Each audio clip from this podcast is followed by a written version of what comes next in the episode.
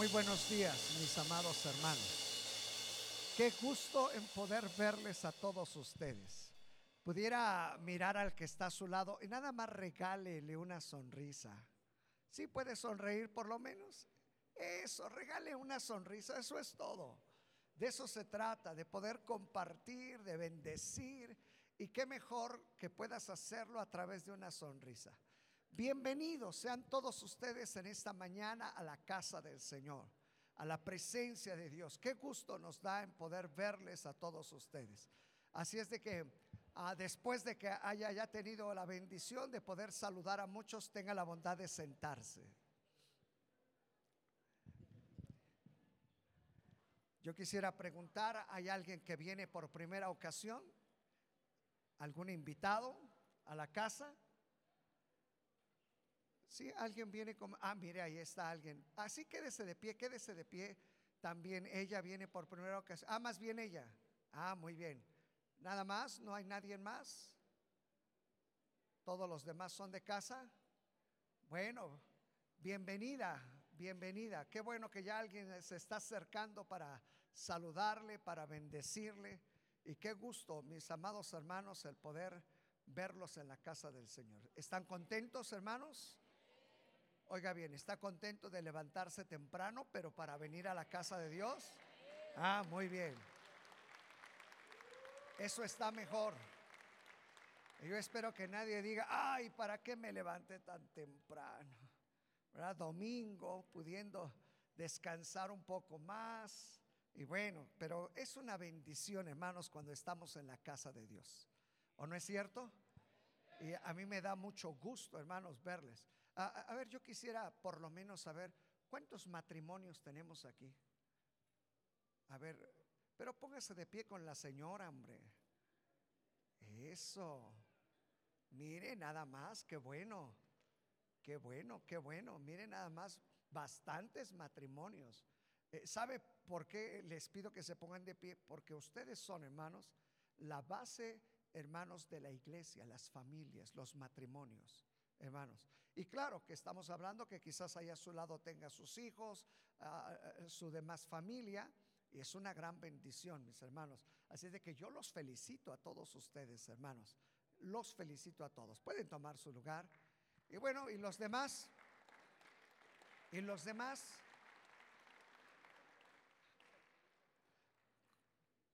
Ah, hoy, hoy dice el hermano, hoy me dejaron venir soltero. No, no es cierto. No, dice, hoy vengo soltero. Bueno, uno que viene, ¿no? Que es soltero si trae toda la familia aquí. ¿Cuatro hijos? Cuatro hijas. ¿Tres? Ah, tres. Ah, bueno. No, no, qué bendición, mis hermanos, el poder verles a, a todos ustedes. También sabemos que hay quienes todavía, quizás su esposo, su esposa, ¿verdad? Por alguna cuestión de trabajo, por alguna cuestión también que todavía no se afirman en la fe, quizás no están aquí, pero quiero decirles que nuestra oración, hermanos, semana tras semana, no sé si ya les platiqué que de martes a viernes, por las mañanas, hermanos, tenemos un tiempo de oración por toda la iglesia. Estamos cada mañana orando por usted. Y rogamos, Señor, bendice ese trabajo, bendice su familia, bendice a sus hijos, bueno, bendice su entrada, su salida, guárdalos, protégelos, bendícelos, ayúdalos. Bueno, hermanos, oramos todas las mañanas por ustedes. Es más, hermanos, si hubiese algunos, porque de repente yo escucho que hay quienes les cambian sus horarios, rolan turnos y ese tipo de cuestiones. Hermanos, si usted quisiera venir a unirse a este tiempo, hermanos, de intercesión. Sabe que no es fácil interceder, porque interceder es venir y orar por otros. Porque pues es muy fácil quedarse en la casa y decir, pues yo aquí tomo un ratito de oración y oro por mi familia, oro por mí, oro para que me vaya bien y todo. Bueno, pues eso está muy bonito. Pero el que pueda venir al templo y orar por todos los demás, eso ya es otra cosa. Eso se llama intercesión, que aprendamos a llevar las cargas los unos de los otros. Y sabe que eso es muy bonito, mis hermanos, porque pues siempre yo creo que por bien, es sabido, hermanos, que por lo general el ser humano solamente piensa en él. ¿O no es cierto? La naturaleza del ser humano es ser egoísta. Primero yo, después yo y al último yo. Pero de repente, hermanos, ya cuando conocemos de la palabra, yo creo que tenemos que aprender, hermanos, a desprendernos un poquito de eso y que aprendamos, hermanos, a clamar por otros también. Y todas estas mañanas, martes, miércoles, jueves, viernes, tomamos una hora a las nueve de la mañana para orar por toda la iglesia. Así es de que si alguien se quiere unir a este grupo de intercesión, que pueda tener un momento, un tiempo, vengas hermano. E, es importantísimo que tomemos tiempo para interceder por toda la iglesia. Yo entiendo que la mayoría pues no puede por cuestiones de trabajo, de hogar, hermanas y de sus ah, diferentes actividades, pero si alguien pudiese, dese una vuelta con nosotros, hermanos, y aprendamos a llevar las cargas los unos de los otros. Porque a veces decimos, bueno, pues el de enfrente estará enfermo mientras que yo no esté, pues no hay problema. Pero también cuando estamos nosotros pasando una situación, quisiéramos que todos oraran por nosotros. ¿verdad? Ahí es donde necesitamos aprender la intercesión, que no solamente cuando nosotros necesitemos, sino también que podamos extender nuestra oración para toda la iglesia. Y créalo, mi hermano, que este tiempo de oración sostiene a la iglesia misma, porque estamos llevándolos a la presencia del Señor. Guárdalo, Señor. A los jóvenes, a los niños, oramos desde los pequeños, ancianos, todos los miércoles, hermano, específicamente los miércoles, por si alguno también quisiera eh, este, venir, hermano, los días miércoles específicamente, nuestro tiempo de intercesión es por los enfermos. Cuando viene alguien enfermo, lo ungimos, como dice la palabra del Señor, con aceite, porque así lo dice la palabra del Señor. Y bueno, si usted puede, hermano, si alguna situación por ahí de alguien que sepa, tráigalo. Y los días miércoles ungimos a los enfermos. Así es de que son tiempos muy preciosos. Y bueno, pues qué bueno verles a todos ustedes, hermanos. Vamos a la palabra, porque ya vieron que al pastor le gusta platicar mucho. Mejor yo me enfoco en la palabra. Así es de que hoy en esta mañana quiero llevarlos, hermanos, al Evangelio de San Marcos. El Evangelio de San Marcos, capítulo 10. Evangelio de San Marcos, capítulo 10. Y vamos a leer del versículo 46 al versículo 52. Yo quiero que verifique que todo aquel que esté a su lado pueda tener esta escritura. Hay algunos que todavía quizás no tienen la habilidad de abrir la Biblia con rapidez. Yo le invito, ayúdele, ayúdele. Si hay alguien ahí cercano, ¿ya le vas a ayudar? Bueno, hermana, por ahí ayúdele, hermana Martita. Cheque allí a quien está a su lado, porque yo sé que todavía hay algunos que no tienen toda la habilidad todavía para abrir las escrituras, pero usted puede ayudarle. Evangelio de San Marcos, capítulo 10, del versículo 46 al versículo 52. Cuatro, son cuatro los evangelios, ¿verdad que sí? ¿Me pueden decir cuáles son esos cuatro evangelios? Mateo, Marcos, Lucas y Juan. ¿Estamos de acuerdo? ¿Cuatro qué? Cuatro evangelios. Por lo menos en esta mañana no es estudio bíblico, pero por lo menos se va a con el aprendizaje de que hay cuatro evangelios. ¿Y quién escribió esos cuatro evangelios? Eso, hermana, porque siempre les hago la trampa, va a ver qué dicen. No, claro, cada uno escribió su propio evangelio, claro, con la inspiración del Espíritu Santo, claro. Así es de que Mateo escribió el Evangelio de San Mateo, Marcos, San Marcos, Lucas, el Evangelio de San Lucas y Juan escribió Juan. Pero Juan también escribió otros libros. ¿Sí o no? ¿Se acuerdan? ¿Qué otros libros escribió? Ah, tres. Tres cartas, tres como antes le decían epístola, ¿verdad? Eh, tres, la primera, la segunda y la tercera. Pero también escribió otro libro más. Eso, el Apocalipsis. Oiga, hoy sí vinieron en la mañana estudiosos bíblicos. Me da mucho gusto. Bien, ahora sí, ¿lo han encontrado?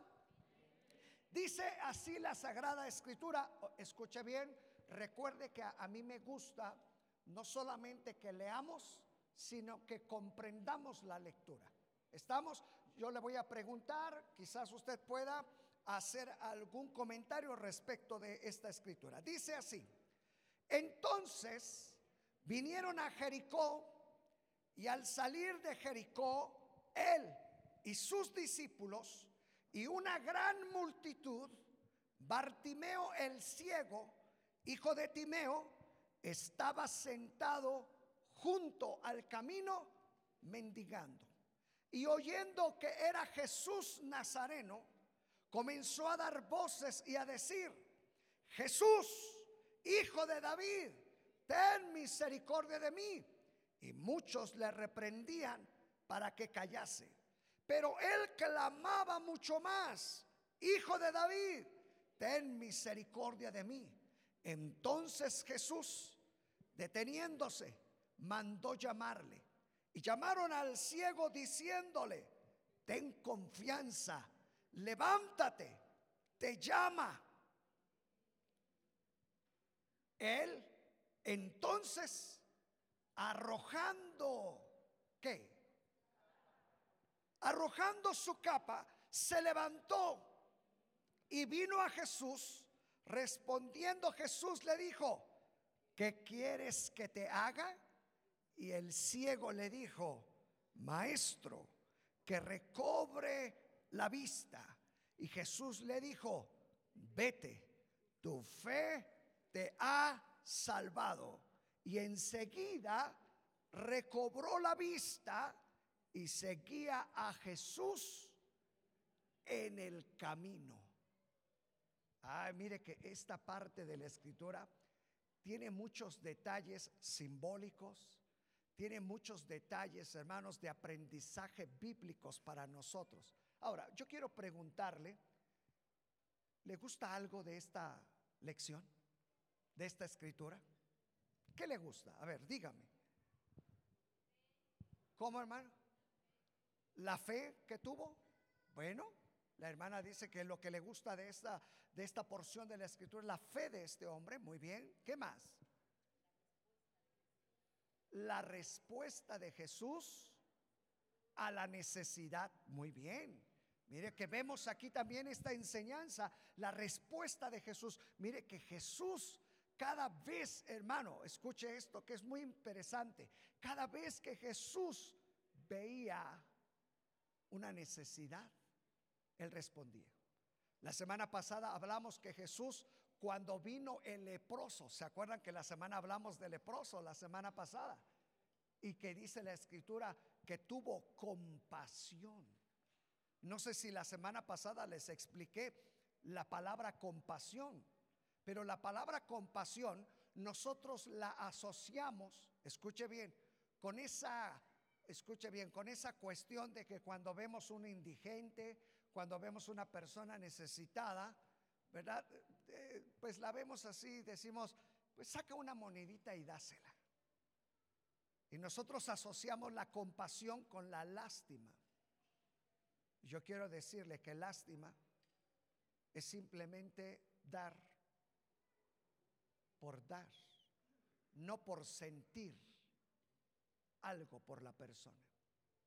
Y sabe que la compasión tiene que ver, hermano, con el sentir el dolor de la persona, oiga bien, y no solamente sentir el dolor, sino suplir la necesidad. Porque algunos también dirán, ay, a mí me duele mucho ver a esas personas. Sí, pero ¿qué haces? ¿Ver? Oh, qué compasión tan grande tengo. No, la compasión está asociada con el actuar. Cuando tú tienes compasión por algo, por alguien, no solamente te duele, sino dices, ¿qué puedo hacer por la situación? Y Jesús es la manera en que él era movido por compasión, hermano por misericordia, no por lástima. Y por eso, como dice la hermana, esta lección bien que nos enseña, hermano, Oiga bien, la respuesta de Jesús, ¿por qué? Porque la compasión lo movía. Sabe, hermano, que cuando la compasión nos mueva, ay, hermanos, ¿qué no podremos hacer por los demás? Porque les vuelvo a repetir, estamos tan ensimismados, pensamos en nosotros, pensamos en nuestro dolor, pensamos en nuestro problema, pero yo quiero decir, hermano, habrá alguien que está viviendo una peor situación que la de usted. ¿No? ¿No? Sí, sí, sí, sí. Ah, ah, Como me gusta mucho, eh, no sé si alguien lo escribió, es una anécdota simplemente, pero de aquel hombre que decía, yo dejé de quejarme por no tener zapatos hasta que vi una persona que no tenía pies. Oiga, qué fuerte. Me dejé de quejar de no tener zapatos cuando miré a alguien que no tenía pies. Ay, hermanos. Bueno, no los dejo así porque si no, ¿qué más les gusta de esta lección? ¿No? Mande, hermana. Ah, mire, mire que eh, este hombre, ahorita vamos a hablarlo en detalle, este hombre, mire que cuando oyó no veía. Ah, Hay dos detalles, yo esperaba que alguien me los dijera, pero comienza la escritura diciendo que había un hombre que se llamaba Bartimeo que estaba junto al camino. Fíjense. Y si ustedes ven la última expresión, la última oración de lo que leímos, dice, ¿y dónde terminó? ¿En dónde? Fíjese, estaba al principio junto al camino y al final termina en el camino. Ahora le voy a explicar por qué. Porque no podía mirar. Imagínese la avenida. Todos transitaban. Él no podía hacer lo mismo que los demás. Oiga bien, cuando usted tiene vista, tiene visión, sabe a dónde va, ¿o no es cierto? Pero usted se imagina a un invidente. Eh, En esta semana eh, eh, estábamos los pastores platicando eh, eh, y coincidimos prácticamente este, todos los pastores porque prácticamente de los cuatro pastores, tres nos han operado de la vista. A tres. Ah, nada más no vayan a decir los pastores ciegos. Eh, y nos platicaba, ah, bueno, hace poquito, hace poquito, no, no tiene ni un mes, yo creo, al pastor Leonel se le desprendió completamente la retina. Lo tuvieron que operar de emergencia para volvérsela a colocar y, y pues están viendo si después este, le pueden poner un, un lente intraocular. Nos platicaba el pastor Jorge que él tiene dos lentes intraoculares, los dos. Y yo les platicaba, pues eh, a mí me abrieron los ojos con bisturí. En aquel entonces, cuando todavía, bueno, es que uno que ya está viejito no alcanzó la tecnología. Ah, y me abrieron con bisturí, una operación a bisturí, y, pues no quedé al 100 ni nada. Oye, tengo que usar lentes, pero ya sabe que a uno no le gustan esas cosas. Y, y bueno, y yo recuerdo aquella ocasión, hermanos, cuando eh, platicábamos de las experiencias, cómo vivimos cada uno, y pues todos expu- expusieron lo mismo. Qué tremendo es dejar de ver. Yo recuerdo aquella ocasión, aquí está mi esposa, que, oiga, usted piensa que es tan fácil, ¿verdad? Que cerrar los ojos y comer. No, yo le voy a decir, véndese los ojos por dos días y trate de alimentarse por usted mismo y pierde la noción. A la hora de comer me tenían que poner la- la cuchara literalmente a la boca, porque así, mire, hermano, yo decía, pues, oye, pues es tan normal. No, se pierde todo, hermano. Ahora imagínese una persona invidente, ciega, que claro, desarrollan otras habilidades, ¿verdad? psicomotrices más, pero la vista es la vista, sea como sea. Imagínese, hermano, este hombre dice que de, de su situación, imagínese no trabajar y todo lo que ustedes quieran, se volvió en un en un mendigo. ¿De qué vivía, hermano? No podía caminar como todos los demás, hermano. Seguramente en la avenida, por eso dice la escritura, estaba junto al camino porque no tenía la misma visión. Oiga, yo quiero decirle, esto es algo espiritual, hermano. Porque es importante que tengamos la vista espiritual completa, hermanos. Porque quien todavía es ciego espiritualmente, óigalo bien, siempre va a estar junto al camino. No va a tener visión. No va a saber el rumbo de lo que Dios quiere para su vida. No hay dirección de Dios en su vida. Porque le hace falta vista espiritual. Y este hombre estaba junto al camino y llegó al grado por su situación que lo llevó a solamente pedir. No podía valerse por sí mismo. Entonces él tenía que estar junto al camino, porque seguramente si él quería, ahora estamos hablando en los tiempos de Jesús, usted pudiera decir, ay, pues ¿por qué no se compró un lazarillo? ¿Ah? ¿Por qué no traía su guía? Pues imagínense en los tiempos del Señor. ¿Se imaginan, hermano, querer ir en el camino con los demás? Imagínense. Si tan solo, no lo voy a hacer, pero si ahorita le vendáramos los ojos a alguien y le dijéramos, llega hasta donde está el pastor, lo sacamos, quién sabe cómo llegaría. Este hombre estaba junto al camino. No podía estar en el camino.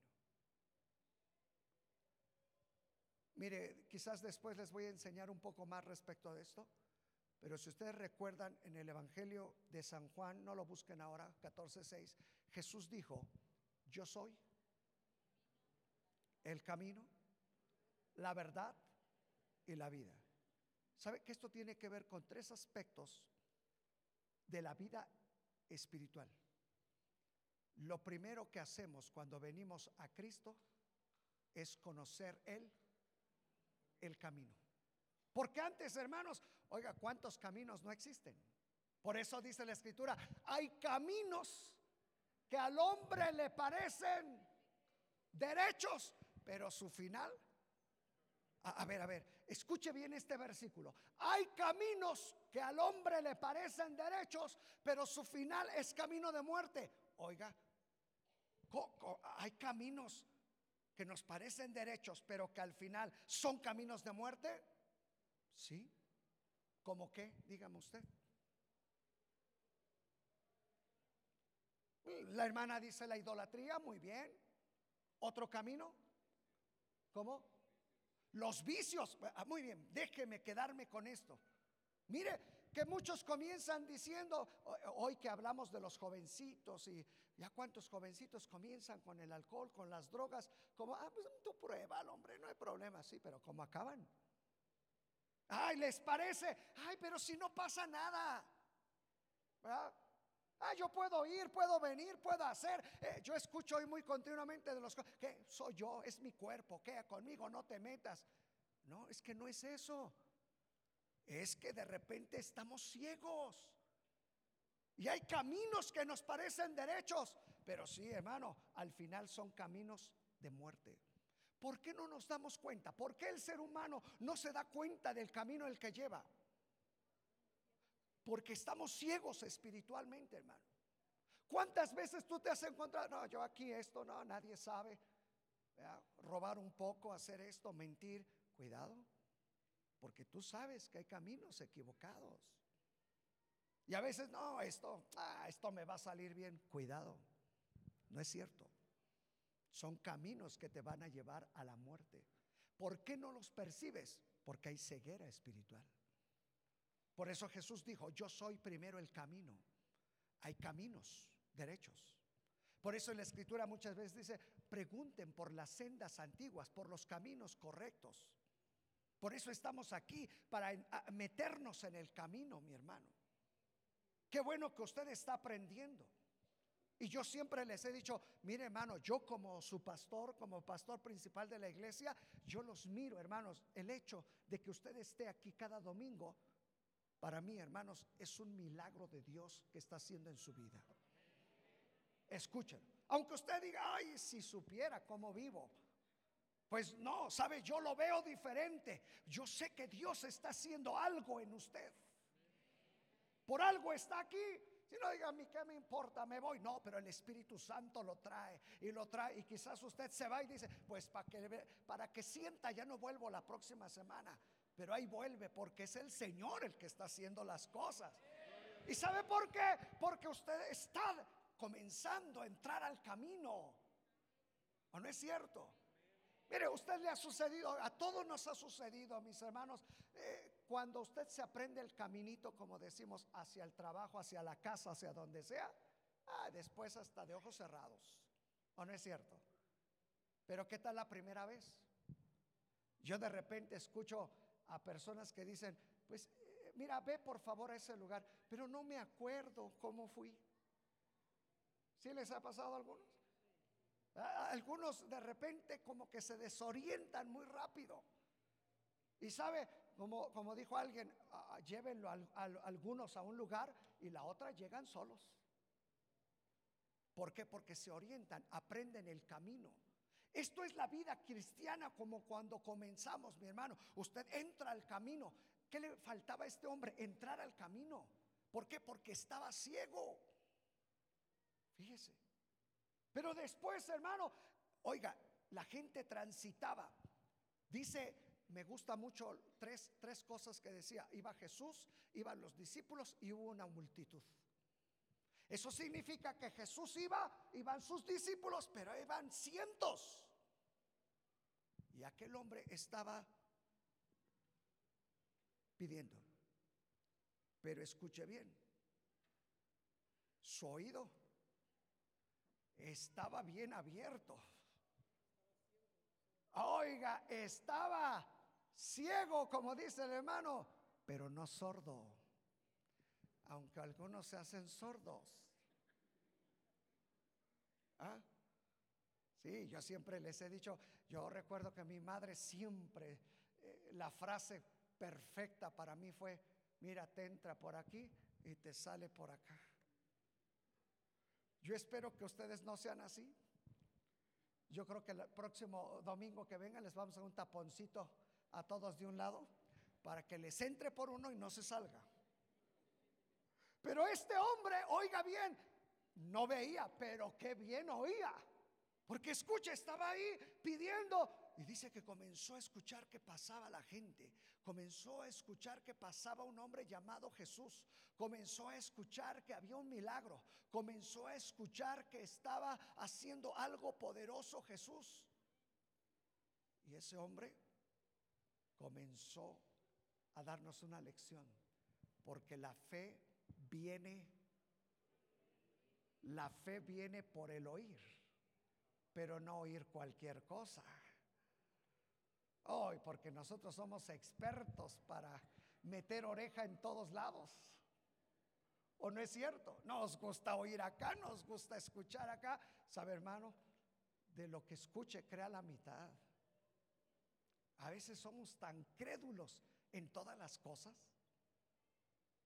De repente, hermanos, como seres humanos, oiga, escuchamos cualquier cosa y, ya lo replicamos inmediatamente. Oye, que va a llover. Sí, sí, sí va a llover. Y viene una tormenta, ya le aumentas. ¿Y quién te dijo? Pues yo lo escuché del vecino. Hermano, hay que tener cuidado. ¿Qué es lo que escuchas? ¿Sabes, hermano, que lo que escuchas es lo que puede hacer que fomente fe en tu vida o que seas un incrédulo? Mira que este hombre estando junto al camino hubiera estado ahí pidiendo, escuchaba y decía, pues a mí qué me importa, denme una moneda, por favor. A mí lo que me interesa es que me caiga una moneda. Necesito vivir. A mí no me importa lo que pase, no me importa eso. Pero sabe, este hombre aprendió a desarrollar su oído a tal grado que escuchen bien, la expresión de la manera en cómo llama a Jesús, eso habla que este hombre no solamente comenzó a llenarse de fe por el oír, hermano. ¿Sabe, hermano? Porque desafortunadamente nosotros somos como Santo Tomás. Hasta no ver, no creer. ¿Sabe que el hombre también es así en su naturaleza? Tiene que ver algo para adorarlo. Tiene que ver algo para creer. ¿Sí? Sin embargo, este hombre comenzó a dejar que su fe se acrecentara por lo que escuchaba. Milagro. Y yo no sé si gritaba aquel, oh, ya soy libre, ya soy libre, ya me levanté, ya me levantó. Yo no sé qué comenzó a escuchar. Pero dice que cuando escuchó que Jesús pasó, él, dos cosas, se levantó. A mí me gusta siempre en la Biblia la expresión levantarse, porque en la Biblia cada vez que aparece la expresión se levantó, no significa como nosotros, párate. No, sino la acción de.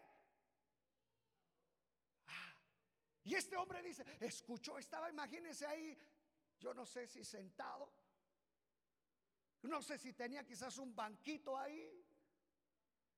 Pero cuando escuchó dice que se levantó y comenzó, Jesús, hijo de David. Oiga, ¿por qué le dice Jesús, hijo de David? ¿Sabe que es la primera ocasión, hermano, que un hombre, sin ver a Jesús, sin conocerlo, sin nada, dice esta expresión, Jesús, hijo de David? ¿Sabe que la expresión Jesús, hijo de David, recuerden ustedes que la expresión Jesús era Salvador, el Mesías. Este hombre, a pesar de su condición, reconoció quién era.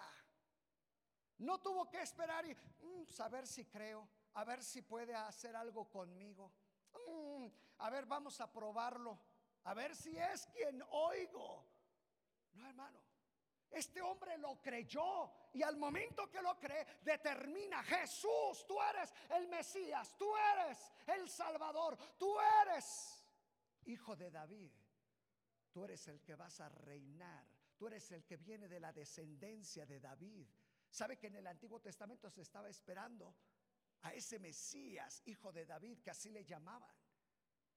Imagínese, hermano, la revelación tan poderosa que vino al corazón de ese hombre y reconocer quién era. Yo creo, hermano, escuche bien, que cuando este hombre comienza a gritar, Jesús, hijo de David, ¿sabe? Dice la escritura, y la gente le decía, eh, eh, eh, tranquilo, tranquilo si usted ni ve.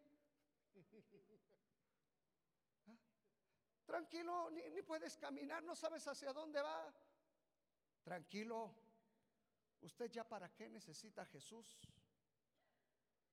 Oiga, pero vea lo que hace el desarrollar fe. La semana pasada hablamos, hermanos, de que debemos de aprender a no menguar en nuestra fe, pero esta lección nos enseña a desarrollar nuestra fe por el oír, hermano, no por lo que ves. Sí, hermano, es que si usted no sabe, mire cómo están las cosas. Sí, porque las estás mirando, pero deja que se actúe. Oiga bien esa fe sobre lo que escuchas en la palabra, hermano, sobre lo que Jesús puede hacer. ¿Cómo le estás diciendo? Mm, si puedes. No sé si puedas, pero aquí estoy. Quiero probarte. No, hermano, este hombre fue directo y le dijo, Jesús, hijo de David. Aunque lo acallaron, hermano, escuche bien. Eh, cálmate. Yo no sé, hermano, pero yo se lo aseguro que este hombre, si él no hubiese desarrollado tal fe en ese instante, hermano, hubiera dicho, pues sí, vea, yo ya estoy ciego, ya para qué necesito ver a Jesús. Ah, pues es cierto. Es más, es más, es cierto lo que me dicen, yo soy un mendigo, yo ya no valgo. Yo soy de lo peor de la sociedad, ya para qué me acerco. No, hermano. Y dice que mientras más le decían, cállate, él más gritaba. Oiga, me gusta mucho eso. Porque a nosotros cuando nos callan decimos, cállese, me callo. Pero mire cómo se desarrolla la fe. entre más te callen, entre más el problema está, tú tienes que clamar más. Porque sabe que nosotros tendemos, hermano, que las circunstancias apaguen nuestra fe. Y mira, mira cómo estás, mira, mira el problema, mira a tus hijos, mira tu familia, mira cómo está, mira esto, mira aquello, mira, mira, mira. Y comienza, si es cierto, si es cierto, ¿ya para qué voy? No vale la pena. Yo creo que sí es cierto, ya, Dios, Dios me destinó para acabar así. No, hermano, este hombre desarrolló la fe y gritó aún más, Jesús, hijo de David, aunque lo callaban, aunque le... Oiga, qué bonito es eso, hermano. ¿Sabes que eso te enseña, hermano, a desarrollar fe? Que no importa qué puedan decir las circunstancias ni quiénes puedan argumentar de tus circunstancias. Este hombre gritó más. Ah, pero aquí está el asunto del sermón, por si creían que lo que estaba diciendo era el sermón. Apenas voy a predicar. ¿Me dejan? Porque el sermón, ¿sabe cómo se llama? No les dije, ¿verdad? Porque apenas fue la introducción. El sermón se llama la capa. ¿Cómo se llama el sermón? La capa. La capa. Porque dice la escritura que al momento que él se levantó, ¿qué hizo? Arrojó la capa. Ah, déjeme rapidísimo desarrollarles el sermón en cinco minutos. ¿Me lo prestas, mi niña? Aquí es que ya trae una capa bonita. Para platicarles. La capa o el manto, porque Jesús también le tocaron su manto. ¿Se acuerdan? Un profeta le echó su manto sobre de otro. ¿Se acuerdan? Si ustedes leen en la Biblia con detalle la capa, la capa, escuchen bien, era símbolo, oigan bien, de protección, símbolo de cobertura. ¿Saben quiénes se ponían una capa? Los reyes.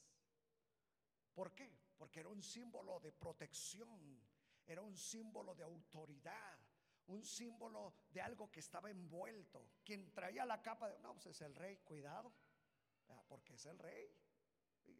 En los tiempos bíblicos de Jesús, todos los hombres y mujeres, todos, utilizaban una capa. Todos. Porque era como la protección máxima. Recuerden que allá hace calor y también frío en, las tierras bíblicas. Sabe que la capa le cubría tanto del frío como del calor. Y las personas se cubrían. Por eso si ustedes recuerdan cuando el Señor les dijo, cuando te quieran pedir la capa, pues, dales la, camisa, perdón. ¿Se acuerdan? Porque todos traían capa. Y sabe que la capa era lo más valioso que una persona podía tener, porque hablaba de su cobertura. Mire, no voy a tener mucho tiempo, quizás si ustedes quieren, la próxima semana les hago todo un estudio sobre la capa, porque saben hermano, el hecho de que tú estés en una casa como esta es un manto de protección, porque eres parte de esta casa. ¿O no es cierto? Mire, yo no he visto, este, voy a, ver una familia, aquí el hermano, que está eh, su esposa, sus hijas y, todo. Son son cinco en la casa, hermano. Cinco, ¿verdad? Él llega a la casa, entran sus hijos. Yo no creo que le diga a, la última, oye, ¿y tú qué? ¿Por qué entras aquí? Soy de la familia. Ay, perdón, se me olvidaba, pásale. ¿Ah? Yo no creo. Que su esposa haga de comer y le, ¿usted para qué se sienta a comer? Ay, pero si soy tu esposo, ay, perdón, se me olvidó. ¿Por qué no hacemos eso? Porque somos parte de una familia. Hay una cobertura. El papá no dice, yo nada más trabajo para él y para ella. Hay los demás a ver cómo comen. No, porque él es una cobertura. Hay una capa, hay una protección. Esto es algo interesante espiritualmente, hermano, que como cristianos saben que debemos de tener una cobertura. Eh, yo utilizo mucho una frase que algunos me la agradecen y algunos se ríen, pero es, la verdad. como somos naucalpenses, yo hablo mucho naucalpense. Y por eso es que yo siempre van a escuchar que yo les digo, si ustedes de esta casa, eso hermana, si es de esta casa, aplástese en esta casa. Rían para que no me hagan sentir mal. Eso. A ver otra vez, ¿ustedes de esta casa? Pues aplástese en esta casa. Aquí va a ser berrinche y todo lo que quiera, pero es de la casa, ¿o no es cierto? Uno de sus hijas del hermano, aunque diga, ay, hoy no me gustó la comida, ¿se va de la casa? Aunque quiera, después vuelve.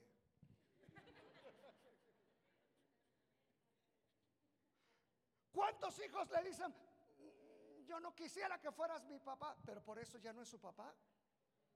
Es de la casa, hombre. Y aunque, ahí está. Ah, como dijo aquel niño, por fuera Por fuera ya me senté, pero por dentro sigo parado. Pero estás en la casa. ¿Sabe por qué? Porque hay una cobertura. A ver, escúchelo, hay una cobertura. Es muy importante, hermano. Hay un manto de cobertura. Usted podrá decir, Ay, yo, a mí me da lo mismo ir a la iglesia de acá lado, luego la otra semana de aquel lado. ¿Sabes? No tienes cobertura. No hay un manto de cobertura. Ahora imagínense, hermano, ¿Qué pasaba con estos hombres si no traían su capa? ¿Sabe qué, hermano? El sol los podía dañar, el frío los podía dañar. Ellos que tenían que estar cubiertos. Esto era parte. Ahora, viéndolo desde el punto de vista de este hombre, hermano, sabe que él tener su capa estaba cubriendo todo lo que él era. Por eso la arrojó. Usted ha visto, hermano, que todos los dulces, esos vienen envueltitos. A ver, ábrelo para ver cómo es. un regalo. A ver, ábrelo a ver qué es. En el caso de, ay, se ve rico, a ver, ábrelo. Pero si es un regalo, ay, a ver, abre a ver qué es. Uh, para eso. Pero ya cuando te das cuenta, después de que le quitaste la cobertura, ¿sí o no? ¿Sabe que este hombre, hermano, cuando dice la escritura y se levantó y arrojó su capa, ¿sabe qué trata de decir? Se abrió completamente para que vieran cómo era. Porque a veces nos escondemos. Oh, sí, aquí estoy. Pero realmente, ¿qué hay dentro de tu corazón? ¿Sabe que hay muchos que se vienen a esconder a la casa de Dios? Pero ¿qué traerán por dentro? Este hombre decidió, me quito la capa. Que, que, Jesús me vea tal y como soy. No dijo Jesús, porque la capa les cubría hasta la cabeza. Jesús, aquí estoy. Yo creo que si aquel hombre hubiera llegado con Jesús con su capa, yo creo que Jesús, a ver, no te veo. ¿Quién eres? Pero llegó así. Aquí estoy. Mírame tal y como soy. La cobertura es muy importante, mis hermanos. Yo quisiera darles todo un estudio sobre la cobertura. ¿Por qué cree que cuando el profeta, hermano, le puso la capa sobre otra persona, era una señal de que le estaba entregando autoridad, protección. Y por eso es que aquel joven lo entendió perfectamente, porque dice la escritura que el joven otro, cuando sintió que la capa le cayó, dijo, híjole, ya soy escogido por Dios. Y al instante dijo, dice que quebró lo que traía, eh, los animales que los coció, los repartió y dijo, vámonos, yo voy a seguir. ¿Por qué? Porque entendía que le habían dado una cobertura. No te salgas de la cobertura de Dios. A veces hay que quitarse la capa para que Dios nos vea. a veces nos cubrimos. Mira, Señor, sí estoy aquí, pero acá no me veas. Este hombre, hermano, dijo, a mí no me importa. Porque le reconoció. La fe se comenzó a habilitar en él. Yo creo. Yo creo, Jesús, hijo de David. Y corrió, no me importa lo que me digas, no me importa cómo me estés mirando, no me importa que me acalles, yo quiero más de Él. Y eso, hermano, lo acrecentó en la fe hasta que llegó. Y mire, es, Jesús escuchó la voz. Jesús escucha la voz y deténganse. Detuvo todo. Oye, esto me gusta, hermano. Jesús detuvo todo. Cuando alguien le clama así, Jesús detiene todo y dice, ah, aquí está alguien que se ha quitado la capa. Tráiganmelo. Oiga, llega, ¿qué quieres que te haga? Que recobre la vista. Vete, escúchalo otra vez. Tu fe. No le dijo, ahorita vamos a ver cómo andamos en fe. ¿Ah? ¿Alguien tiene fe por él? ¿Alguien que diga amén? No. Tu fe. ¿Sabe por qué? Porque la fe fue activada en él, hermano. Tu fe tiene que ser activada. Vas a escuchar muchas cosas, yo me mantengo. Este hombre ni veía, estaba junto al camino. ¿Sabes cómo terminó? En el camino. Y dice, y después de ahí siguió a Jesús siempre. Wow, imagínese a alguien al final, vámonos maestro. Porque después al final le dice, Raboni, que significa maestro. No solamente le vio como Salvador, como el rey, no solamente le vio, sino como su maestro. Yo te sigo ahora. Se hizo discípulo. Escucha bien, hermano. No es lo mismo ser seguidor que ser discípulo. Porque un seguidor simplemente mira, un discípulo aprende, hermano. Yo quiero que tú des el paso y no simplemente seas un seguidor, un discípulo. Porque ese discípulo dice, dejó todo y siguió en el camino con Jesús. Ahí va. Todos los tres años o hasta el momento que Jesús murió, ahí estuvo él. Hasta el final. Es necesario que nuestra fe se active, pero es necesario dejar la capa. Ábrele tu corazón al Señor. Has estado escuchando, no se puede, mira para qué vas, mira Dios esto, mira aquello. Hermano, cierra tu oído eso. La fe viene por el oír, el oír la palabra. Métete la palabra. Yo creo, no, no, no veo. Oye bien, este hombre no necesitó ver para creer, necesitó abrir la oreja más. Y lo que usted y yo necesitamos, Señor, háblame, háblame, háblame. ¿Se acuerdan de aquel niño? Habla que tu siervo mira. Así dijo, ¿va? Habla que tu siervo mira. No, habla que tu siervo oye, porque tu vista, lo iba a decir de otra manera, es traicionera. ¿Se acuerdan del sobrino de Lot? ¿Hacia dónde miró? Miró hacia lo verde. ¡Wow! ¡Wow! Allá está lo verde. Y, el, tío le había dicho, si tú escoges eso, yo me voy al otro lado.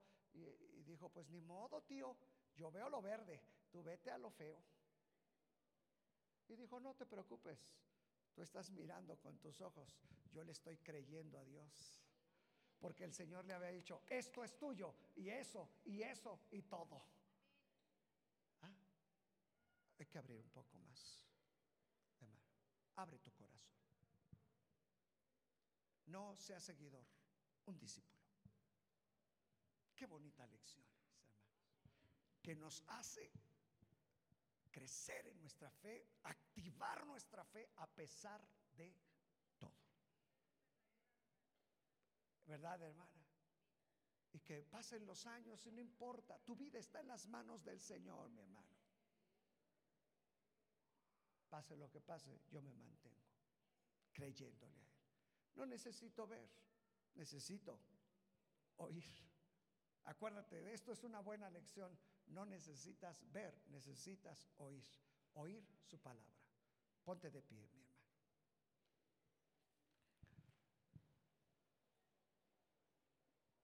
Yo creo que hoy es un buen momento, mi hermano, para decirle, Señor, quiero desarrollar esa fe. Quizás te sientas junto al camino, quizás te sientas, hermano, que quizás las adversidades, los problemas, las situaciones te han hecho estar a un lado. Hermano, no quisiera decírtelo así, pero es necesario. Hay muchos que vienen al templo solamente mendigando, Señor, ya con que venga. Eso es todo. ¿Sabes? Eso no es lo que quiere el Señor, mi hermano. Él quiere que te despojes. Y mira, Él detiene todo. Porque yo quiero decirte, hermano, mira, no es en la bola en cómo Dios te habla. Él va a parar todo y te va a hablar específicamente a ti. ¿Qué quieres? Ah, pero el Señor también te va a decir conforme a tu fe. No va a decir, dile a tu esposa si trajo fe al pastor, a la hermana, a los que están, va a decir conforme a tu fe, hermano. Este hombre, ¿qué tuvo que hacer? Levantarse, seguir gritando, quitarse la capa y decir, aquí estoy. ¿Qué tendrás que hacer tú? No lo sé. Pero este es un momento para decirle, Señor, aquí está mi vida. Quitémonos la capa, hermanos. Quítate el envoltorio. Tú sabes cómo eres, quién eres, cómo vienes. Quítate el envoltorio y preséntate y dile Jesús, hijo de David, te necesito. Padre, yo te doy gracias por tu iglesia. Te doy gracias, Señor, por cada niño, por cada adolescente, por cada joven, por cada señorita que ha escuchado tu palabra. Yo ruego, Padre, en el nombre de Jesús, que sea tu palabra fluyendo sobre nuestras vidas y que podamos desarrollar tu fe. Quizás nos hemos estado manteniendo junto al camino, bajo sin cobertura, sin protección, sin cuidado, pero hoy queremos ir a ti desechando la cobertura equivocada. Señor, para que tú traigas manto de gozo, de alegría, de justicia, de paz. Espíritu Santo, habla a tu iglesia. Habla a nuestras vidas. Te necesitamos hoy más que nunca. Te necesitamos, Señor. Espíritu Santo, no nos dejes. Espíritu Santo, habla nuestra vida. Te necesitamos. Tú nos conoces. Tú nos conoces. Trae sanidad, liberación. Trae fortaleza, trae paz. que eso que ha estado envuelto por muchos años pueda ser abierto y podamos ver tu gracia y tu bondad. Padre, te doy gracias en el nombre de Jesús.